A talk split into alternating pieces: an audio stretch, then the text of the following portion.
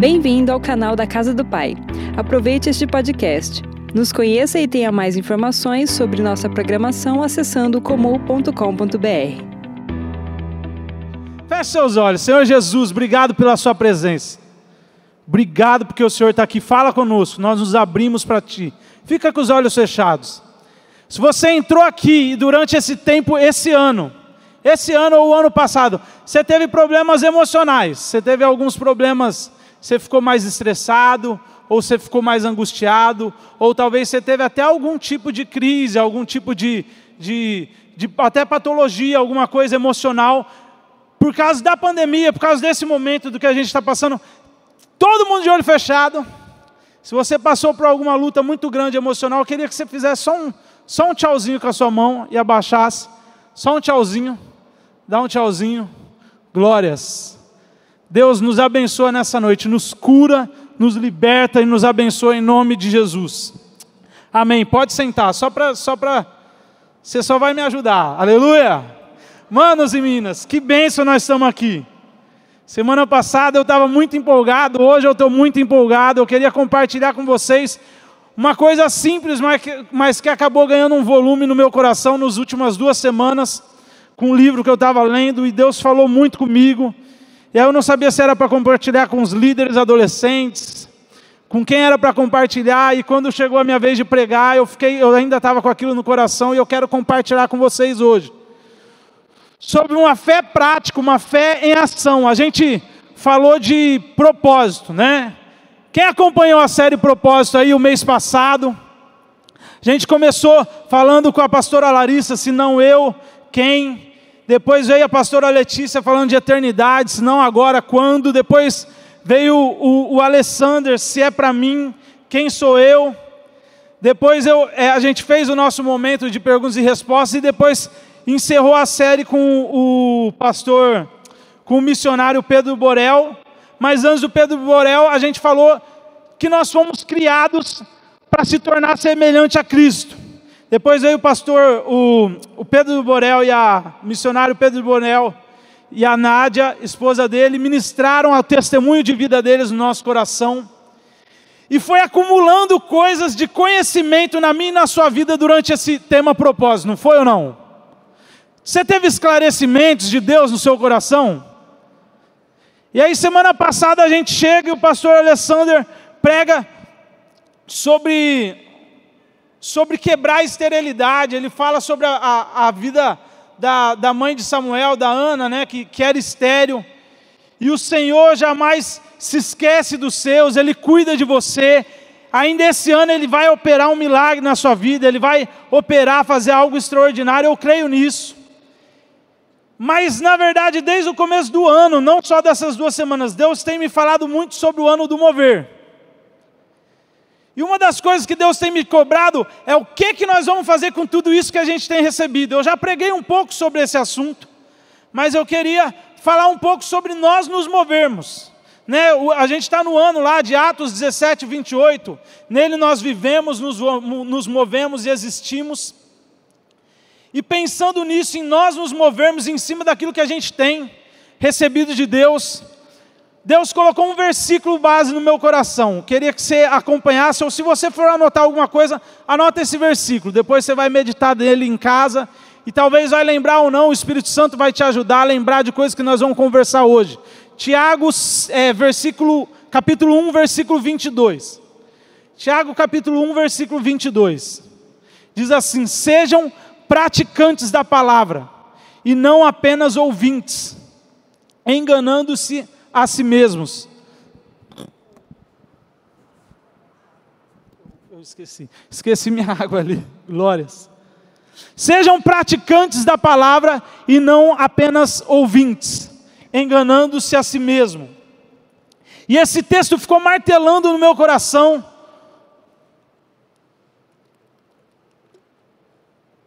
Eu considero até o, o momento que a gente está vivendo é, teológico, parecido com até com esse problema que Tiago tenta abordar, de pessoas que achavam que era só a salvação é mediante a fé, é, a salvação é pela graça mediante a fé em Cristo Jesus, isso é inegável. Mas naquela época que essa, essa graça veio, a galera pensou assim: não, já que a graça veio, eu não faço nada, eu só tenho fé e vai dar tudo certo, e eu recebo a palavra, eu sou um ouvinte, um bom ouvinte, eu venho na igreja, eu faço minhas coisas, eu vou ser salvo, vai dar tudo certo, e no final dá tudo certo. E aí vem Tiago, e deu até uma confusão quando veio a, a, a veio a, a, reforma protestante, teve até uma confusão com o livro de, de Tiago, porque ele aborda muito forte obras, ele aborda muito forte a coisa prática, não só a coisa teológica, mas o que que Jesus fez na sua vida precisa ser visível, precisa ter uma ação. Você tem aprendido coisas aqui que nem a gente aprendeu essa semana. Alguém fez casa profética na sua casa? Levanta a sua mão aí. Mano, é uma ação em cima de uma palavra que foi pregada. É lógico que vai ter um resultado. Só que se não tiver uma ação, você está enganando-se a si mesmo. Se não tiver uma ação daquilo que você ouviu hoje, não vai mudar nada na sua vida.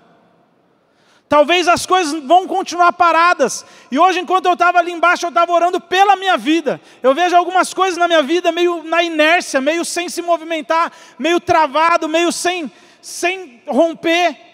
E eu estava ali embaixo, eu estava orando, Deus, essa palavra é para mim, eu preciso praticar a sua palavra, eu preciso não ser só um ouvinte, não só uma pessoa que entende, mas eu preciso praticar mais, porque eu preciso romper algumas coisas que estão na inércia na minha vida, na minha casa, no meu ministério, e talvez você, como eu, pegou a palavra de domingo e aplicou essa semana na sua casa. Quem fez o de novo? Faz assim com a mão. Quem fez?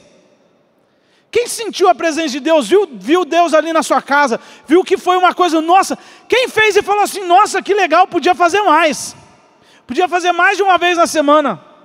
O Miguel a gente fez na terça, chegou na quarta, foi difícil fazer com o Miguel, o Miguel assim, eu quase amarrei ele na cama, foi difícil, ele é agitado, ele é o Sonic, né? ele corre né? em cima da cama, foi difícil fazer. Mas ele gostou tanto que chegou no outro dia ele falou assim: pai, não dá para ter hoje de novo a, a, o, o cultinho, o cultinho em casa? Isso já está na palavra. Já está lá em Deuteronômio que nós vamos ensinar os nossos filhos na mesa. Que a família vai discutir, vai conversar e meditar junto sobre a palavra de Deus, já está lá em Salmo, que uma geração contará a outra geração os feitos do Senhor, já é Bíblia. Só que nós praticamos essa semana. Só que nós praticamos. Olha, minha, minha mãe entrou aqui. Boa noite, mãe. minha mãe me ligou ao vivo e eu dei um botão errado.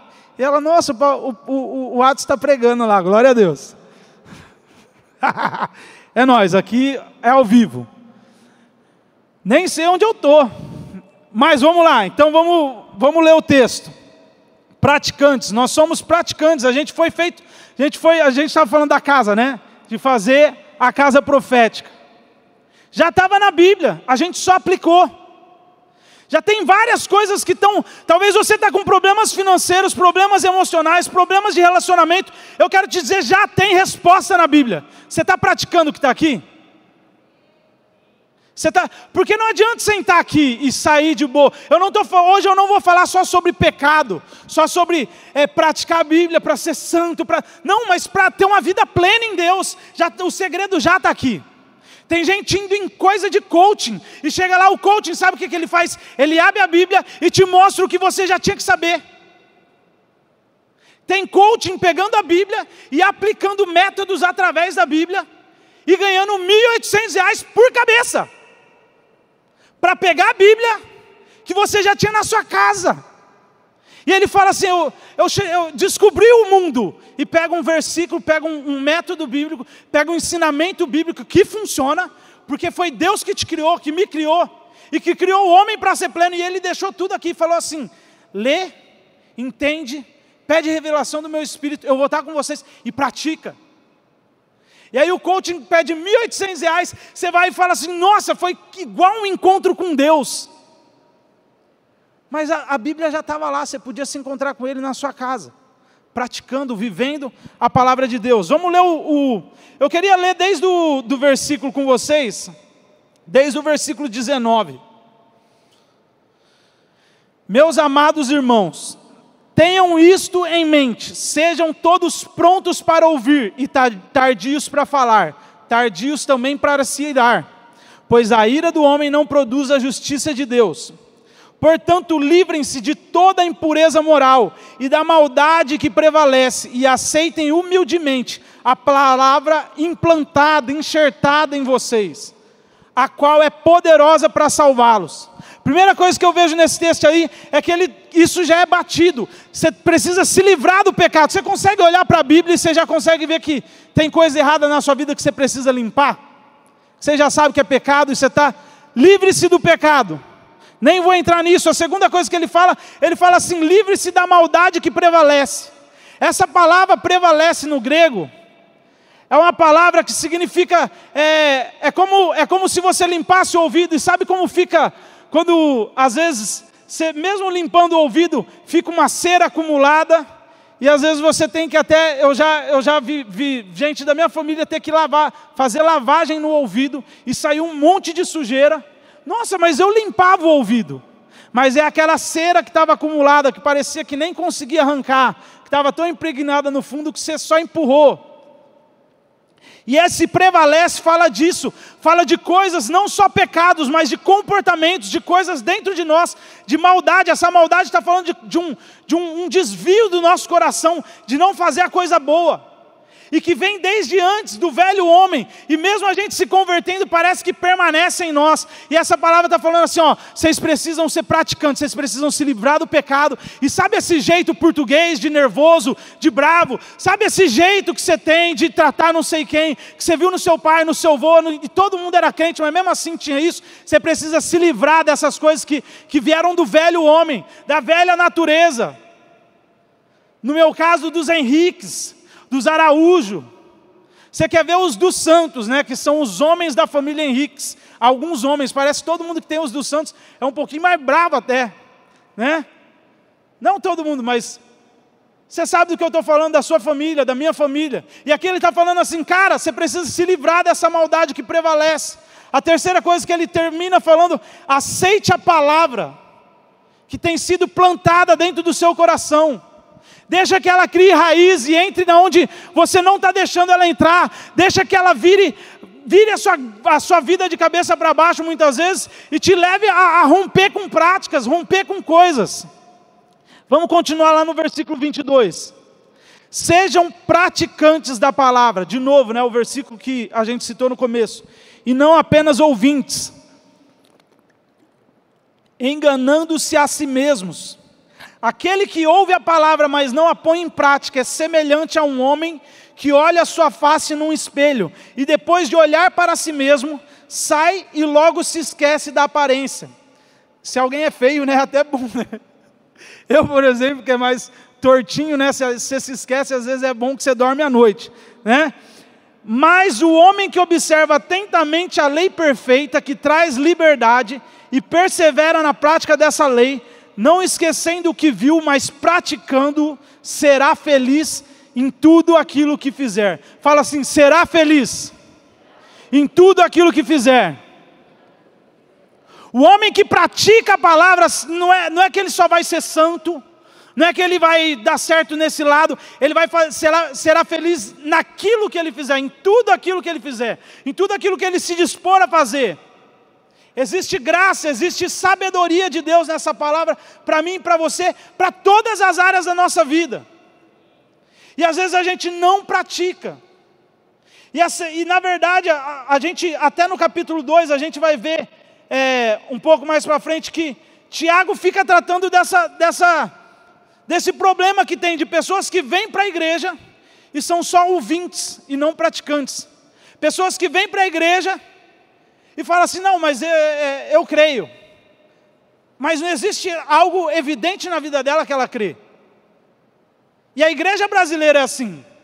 Porque ela fala que crê num Deus que criou o homem e a mulher para se relacionar e que o, o núcleo da, da, criação é a família de Deus, mas o índice de divórcio dentro da igreja e fora da igreja é igual quase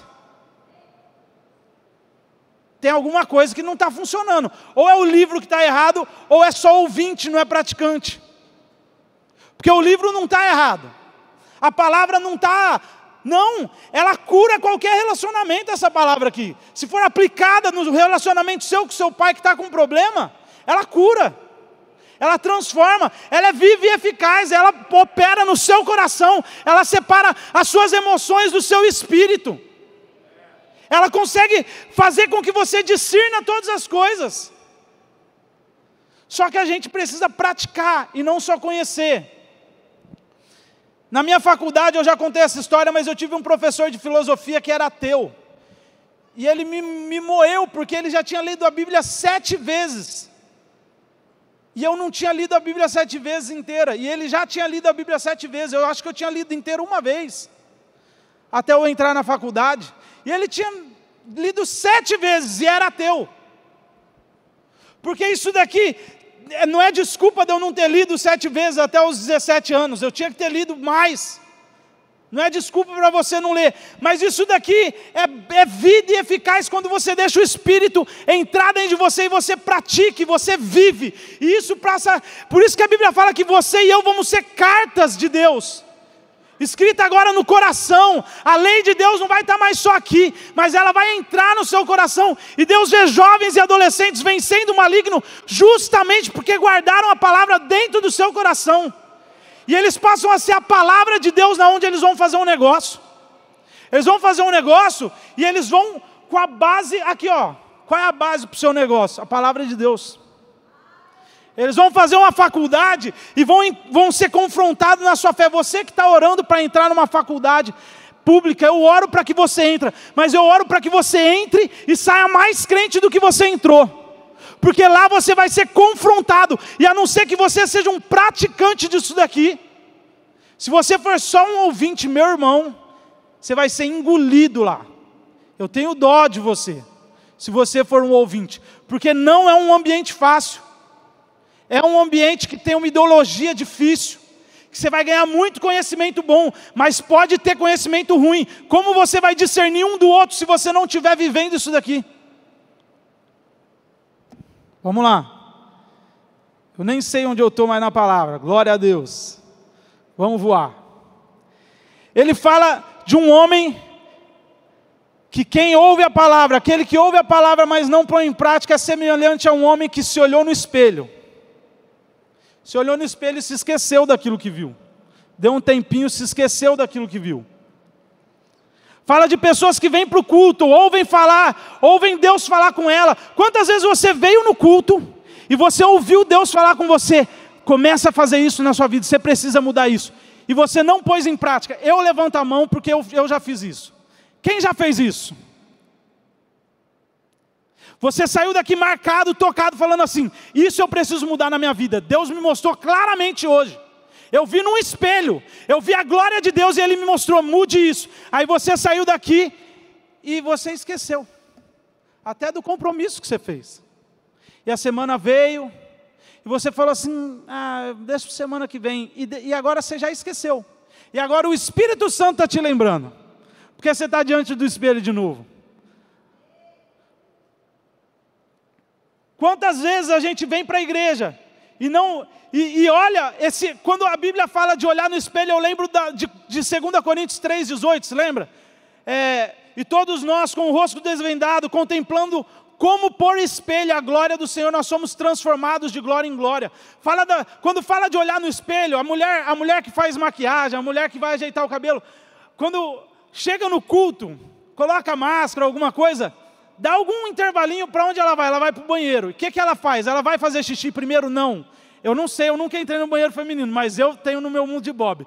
Porque elas vão tudo juntas, não cabe todo mundo no meus banheirinhos. Deve ser para se olhar no espelho. Aí ela chega e vê se o cabelo está certinho de lado. E se ele tiver esquisito, que nem o meu, né, não vai estar tá, em nome de Jesus, que você, você cuidou do seu cabelo, mas ela vai lá e dá um jeitinho no cabelo. Quem já trouxe maquiagem e deu um tapinha no banheiro da igreja aqui?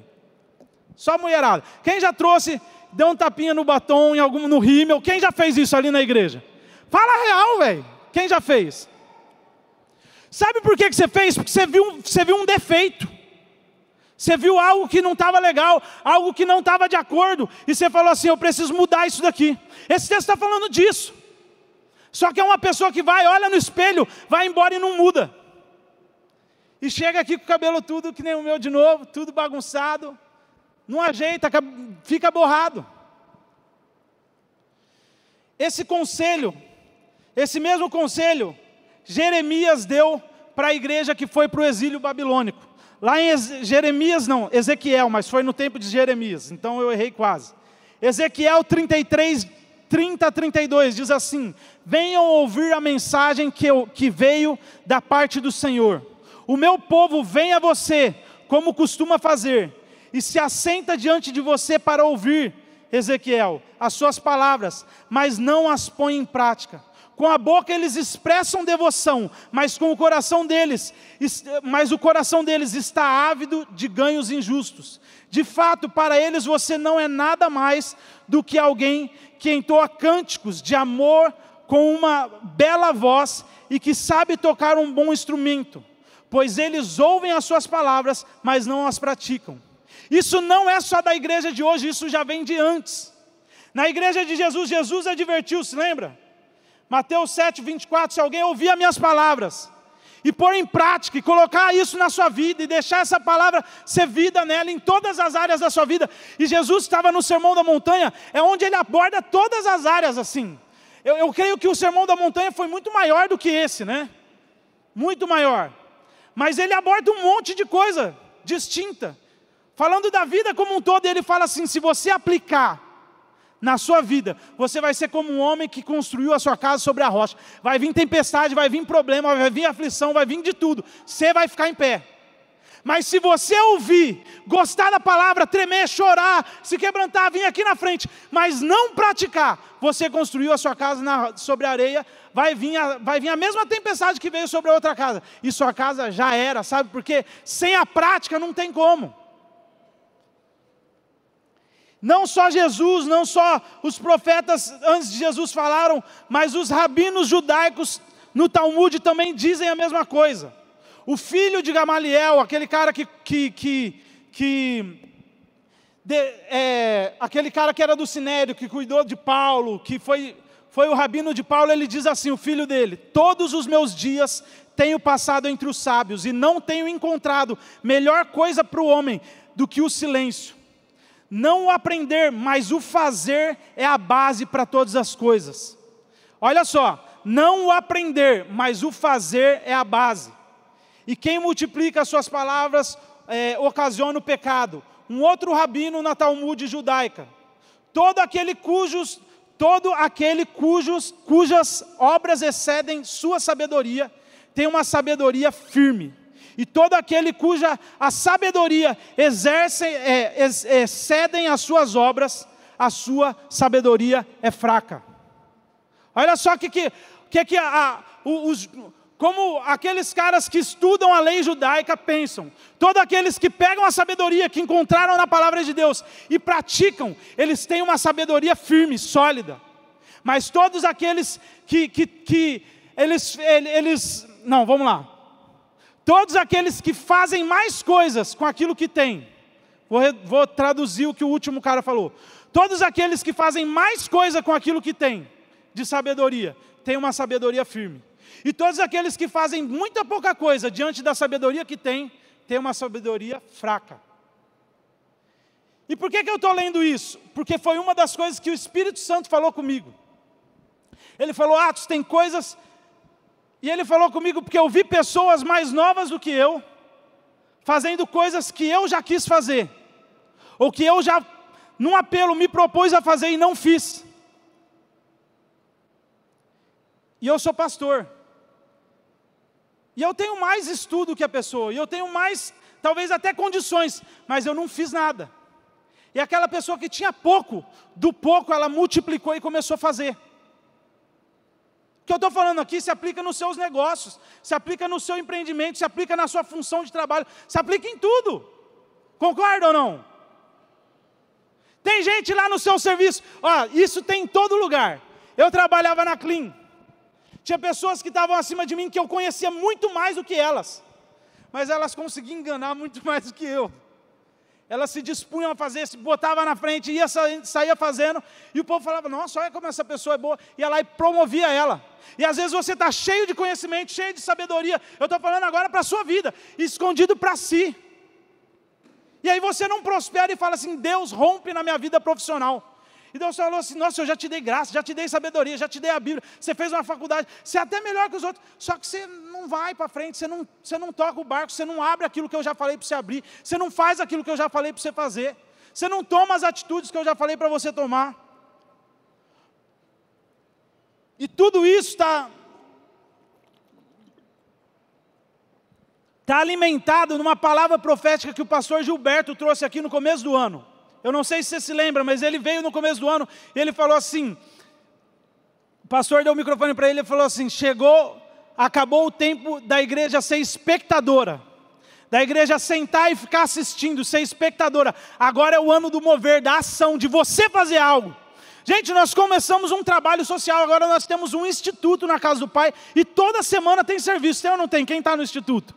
Toda semana tem serviço. E você sempre fala assim: nossa, eu queria tanto ser usado. E você não entra. Você tem dons, você tem talentos, você tem coisas que você podia disponibilizar para o reino. E você está como? Sem praticar. Parado, ouvindo, inerte. Em nome de Jesus, que o Espírito Santo te chacoalhe dessas, dessa cadeira nessa noite. No capítulo 2, Tiago vai continuar o assunto falando que a fé sem obra é morta. Você lembra? Isso foi um conflito muito grande na, na, no, no, protestantismo, porque era o livro que Martinho Lutero, né, ele praticamente queria tirar do canon, ele queria tirar da Bíblia, porque ele não conseguia entender o que Tiago estava falando. Porque Tiago vira e fala, no capítulo 2, a partir do versículo 14 até o, o 25, Tiago vira e fala sobre fé sem obra ser morta. No versículo 17 ele diz assim: Assim também a fé por si só, se não for acompanhada de, de obras, está morta. Mas alguém dirá: Você tem fé e eu tenho obras, mostre-me a sua fé sem as obras, e eu lhe mostrarei a minha fé através das obras. E aqui ele está falando que a prática é a maneira, é a maneira pela qual a fé é exercida. Sabe qual que é o conflito teológico? É que as pessoas isolam um versículo de Tiago, mas Tiago inteiro ele, tá, ele, ele fala de muitos assuntos, né? é, uma, é, uma carta é uma carta estranha às vezes de ler, porque ele está falando de, de alhos, daqui a pouco é de bugalhos, daqui a pouco ele está falando de, de rico com pobre, daqui a pouco ele está falando. É um pouco confusa, mas a síntese da carta é assim: você tem fé? Você é um cristão, viva como um cristão. Você tem fé? Não dá para se desassociar a sua fé daquilo que você faz. Não dá para desassociar a fé das obras. Ele não está falando aqui que a salvação é pelas obras, mas ele está falando assim: a salvação é pela fé, mas a fé tem um resultado, a fé tem uma obra, a fé. E ele chega até a, a falar para pro, os para as igrejas, né? Aqui ele está falando para todos os crentes. Essa carta não é direcionada a uma igreja, mas a carta de Tiago é direcionada a toda a igreja espalhada no mundo. E ele continua falando assim: você crê que Deus, que existe um só Deus? Muito bem. Até mesmo os, os demônios creem. E eles mais do que você tremem de medo quando creem. Só que eles não praticam a Bíblia, eles não praticam esse conhecimento de, de saber que existe um só Deus, não não mudou a condição do demônio, ele continua sendo um demônio. Mas pode mudar a sua condição. Como você parando de ter a postura só que. E, e é até forte o que Tiago fala, porque Tiago está falando para os crentes, fala assim: tá bom, você está falando que é só crer, até o, até o demônio crer. Eu quero ver na sua vida se isso tem efeito. Porque se você conheceu a Cristo e Ele não te transformou, se você conheceu a Cristo e você não. Será que você conheceu a Cristo? Será que você foi salvo? Se as coisas não mudarem, se não tiver um efeito prático. E de novo, isso aqui não é para salvação. E, e Tiago não fala disso para salvação. Ele, vamos continuar, insensato, quer certificar-se de que a fé sem obra é inútil. Não foi Abraão, nosso antepassado justificado por obras, quando ofereceu seu filho Isaque sobre o altar? Você pode ver que tanto a fé como as obras estão atuando juntas e a fé foi aperfeiçoada pelas obras. Fé e obras, ouvir de Deus, receber de Deus e praticar, tem que ser algo junto. Então, isso é tão junto que no, no, no hebraico, ouvir e obedecer é a mesma palavra. De tão junto que isso, na cultura dos do judeus, já teria que ser. Se você ouviu, você obedece. Se Deus falou com você, você obedece. É até a mesma palavra, ouvir, eu ouvi a Deus. É a mesma palavra, eu obedeci a Deus. Um judeu que, que falava assim, eu ouvia a, a voz de Deus, ele estava falando assim, eu obedeci a voz de Deus. Eu pus em prática o que eu ouvi. Eu vivi aquilo, não dá para desassociar. E é isso que Tiago está falando, não dá para se desassociar a fé das obras, a fé das práticas.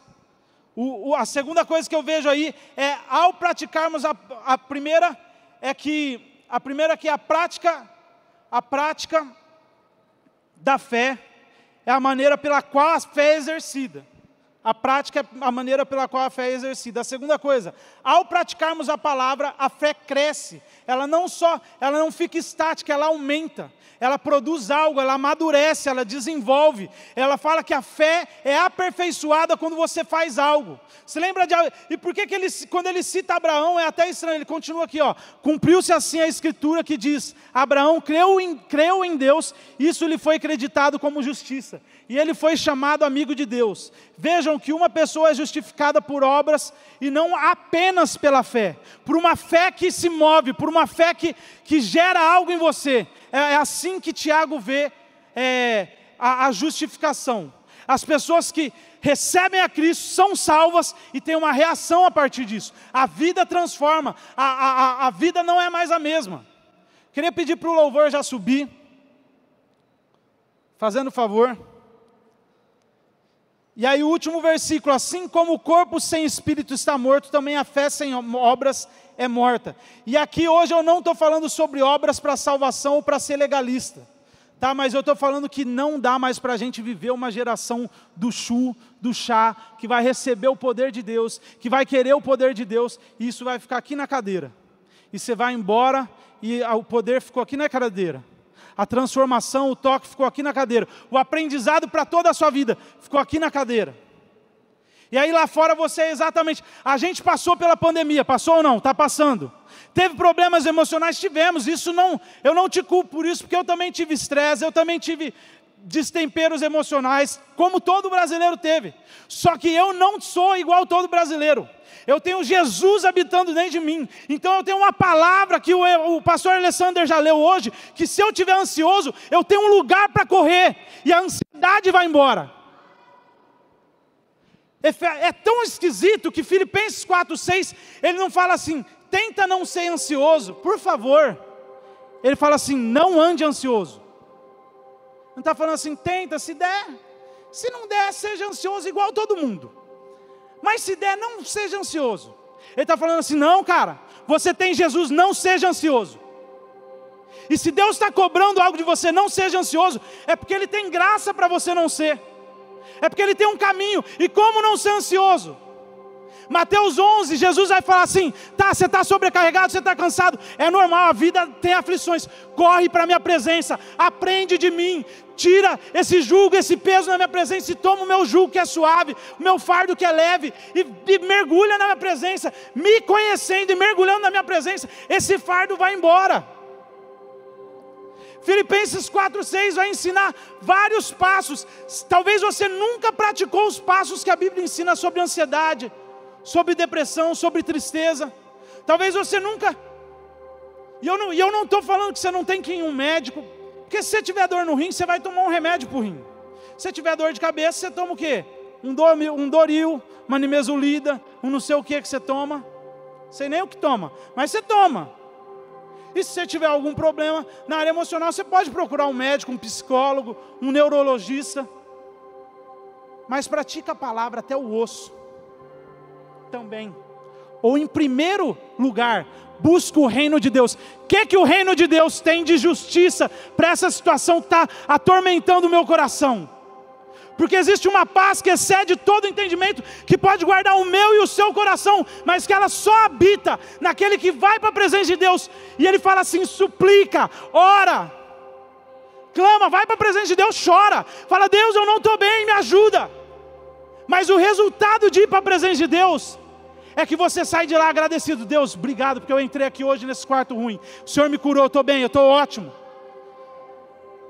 E aí, porque é quando a gente vai nele que a Bíblia fala que a gente suplica, a gente ora, a gente agradece, e de repente, quando a gente passa por esse processo, a paz que excede todo entendimento, guarda o nosso coração, vai lá na nossa mente e fala assim: esses pensamentos não são os meus pensamentos a seu respeito.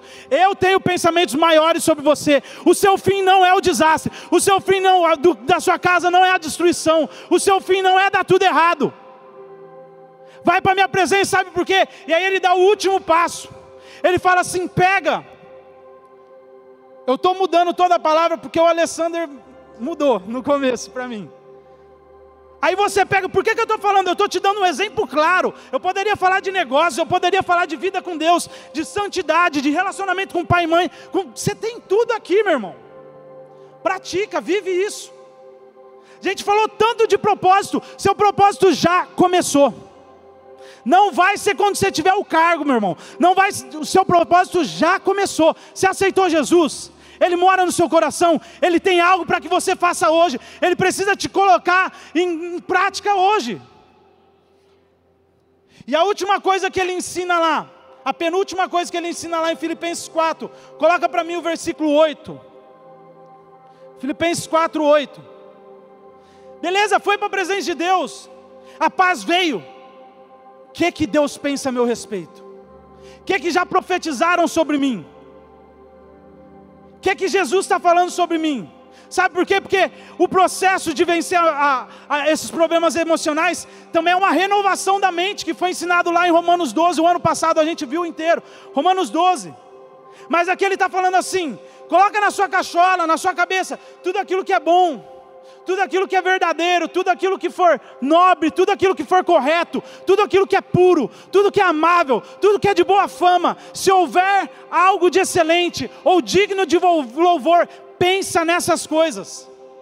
Você está praticando tudo isso na sua vida? Pratica a palavra, você vai ver o milagre de Deus na sua vida. Não tem problema você procurar ajuda. Não tem problema você ir no psicólogo, você conversar com alguém, você chamar o seu supervisor, você pedir para ele orar por você. Não tem problema. Tem problema se você fizer tudo isso, mas não buscar o outro lado. Porque Deus está do outro lado falando assim: Eu tenho paz para você.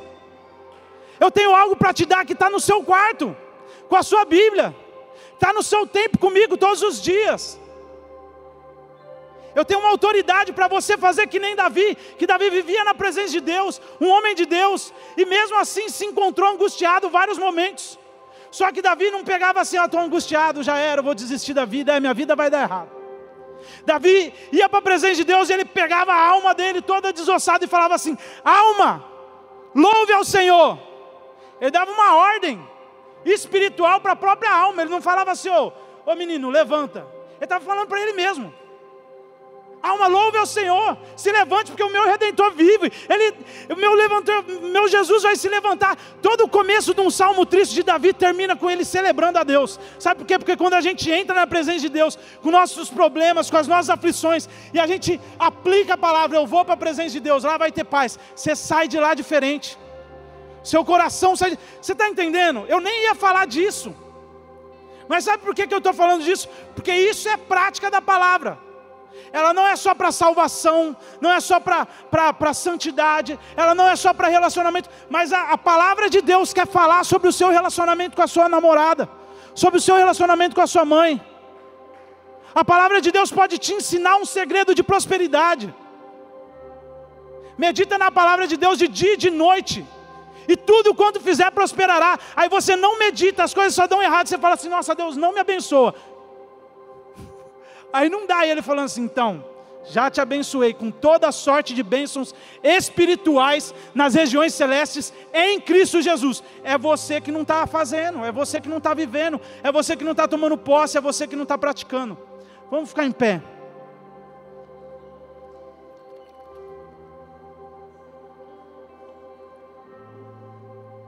Deus me mostra nessa noite depósitos dele nesse lugar depósitos de unção, depósito de conhecimento da palavra de conhecimento de quem Deus é, depósito de pessoas com palavras proféticas, depósito de pessoas.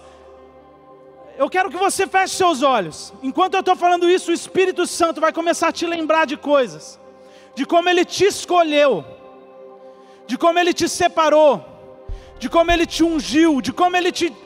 É como se você fosse um. Eu, eu vejo os jovens e os adolescentes nessa noite como um depósito, cheio de coisas, falando assim: Deus, mas eu não tenho nada, o que, que eu vou fazer? E Deus falando assim: Nossa, eu já te dei tanta coisa, põe em prática. Talvez o segredo, talvez o segredo para até a sua virada profissional não está numa nova profecia, está em praticar o que já foi falado, está em viver, em tomar posse, em andar, em seguir os passos que você nunca deu. Eu estou sendo general, generalizando hoje, porque eu vejo Deus agindo na vida de cada um de nós de formas diferentes. Falando assim, nós precisamos. Se lembra que a gente ia mudar isso na sua vida? Se lembra que quando você olhou no espelho, eu te mostrei, ó, eu tenho um plano maravilhoso para seu casamento, eu tenho um plano maravilhoso para sua casa, mas nós vamos ter que dar um ajuste aqui. O Espírito Santo está falando com você hoje. Ele está te lembrando de coisas que ele já falou, de coisas que já foram liberadas. E ele está falando assim: Vamos andar diferente a partir de hoje. Anda naquilo que eu já te dei. Transforma a sua fé em uma coisa prática, em obras, em passos de fé. Você lembra que a gente falou de Abraão? Abraão ele deu passos de fé, ele recebeu a promessa. Mas a Bíblia vai falar em Romanos 4 que ele olhou para si mesmo e ele viu que ele era fraco. Desculpa o termo, mas ele era muito velho e já não funcionava. Essa é o que a Bíblia está falando claramente em Romanos 4. Que ele olhou para o corpo dele e falou assim: não tem virilidade mais para ter filho. E ele olhou para a mulher dele e falou assim: essa mulher não consegue, não, não consegue, com 90 anos não engravida. Eu com 100 não, não funciona faz tempo. E olha que coisa louca, a gente acha, como a gente coloca no sexo uma coisa deturpada, a fé de Abraão foi falar assim: não, eu creio em Deus. Ó, ó, ó, Sara, essa noite, se prepara. Eu orei. É algo esquisito para nós, mas foi o que, que mudou a vida desse cara. Com 100 anos, ainda acreditar a ponto de olhar para o corpo sem virilidade e falar assim: Eu não acredito no corpo sem virilidade, eu acredito na promessa de Deus. Sara, hoje tem. E de repente nasce Israel. Israel não, errei. Nasce Isaac, Perdão, Ismael era o outro. Nasce Isaac. E sabe por que Isaac nasceu? Porque ele não só creu, mas ele agiu em cima daquilo que ele cria. Ele praticou aquilo que ele cria. E tudo mudou. Feche seus olhos de novo. Espírito Santo. Espírito Santo de Deus, nos lembra nessa noite nós não queremos ser ouvintes da palavra, apenas ouvintes. Nós queremos ouvir a Sua voz nessa noite. Nós queremos olhar na sua, ir para a presença do Senhor, ver a Sua glória, olhar como, como, como por um espelho, Deus e ver a Sua glória, e ver aquilo que o Senhor quer mudar em nós, aquilo que o Senhor quer nos direcionar, aquilo que o Senhor quer nos fazer mas nós não queremos ficar parados só em ouvir, nós queremos praticar. A partir de hoje, existe uma chave que está mudando no meu e no seu coração. Nós somos chamados a ser a geração que age, que se move, que faz e vê os planos de Deus se cumprirem na minha e na sua vida.